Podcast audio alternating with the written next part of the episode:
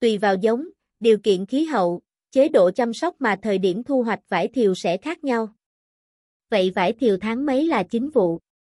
Và cách nào để chọn được những quả vải thiều ngon? Bài viết này chúng ta sẽ cùng tìm hiểu. Vải thiều tháng mấy là đúng vụ? Thông thường mùa vải thiều ở Bắc Giang sẽ kéo dài hơn một tháng. Bắt đầu từ giữa tháng 5 và sẽ kết thúc vào đầu tháng 7.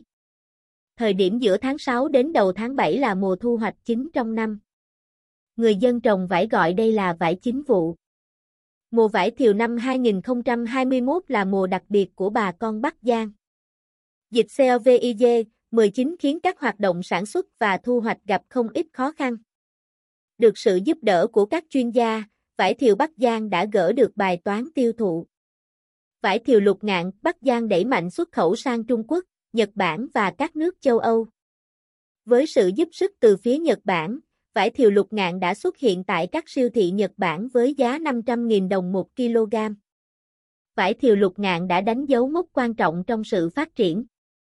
Việc đưa loại nông sản ra các thị trường khó tính trên thế giới sẽ góp phần thúc đẩy nông nghiệp phát triển.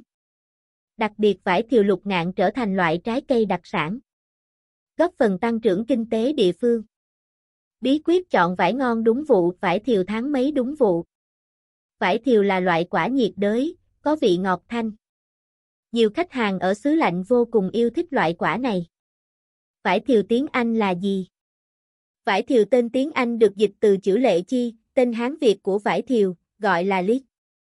Nếu đang ở xứ lạnh, giá vải thiều nhập khẩu có thể lên tới vài nghìn đến vài chục nghìn đồng mỗi quả. Tuy đắt đỏ nhưng không phải bao giờ bạn cũng chọn được những quả vải tươi ngon. Hãy xem những cách chọn vải thiều được hướng dẫn dưới đây bạn nhé. Dùng mắt quan sát. Quả vải ngon phải tuân thủ theo các tiêu chí sau. Quả vải có vỏ màu hồng đỏ, quả tròn đều.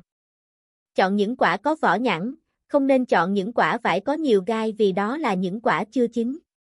Không nên chọn những quả vải xuất hiện các đốm màu sẫm, đốm đen trên phần cuốn. Nên chọn những chùm vải tươi, cành có lá dính vào còn xanh.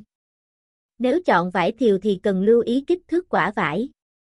Quả vải thiều có kích thước nhỏ hơn, quả vải tròn. Trong khi các giống vải khác thường to và thon dài. Dùng tay nắng. Ngoài dùng mắt, chúng ta có thể dùng tay nắng thử. Trái vải tươi luôn có độ đàn hồi, mềm nhưng săn chắc.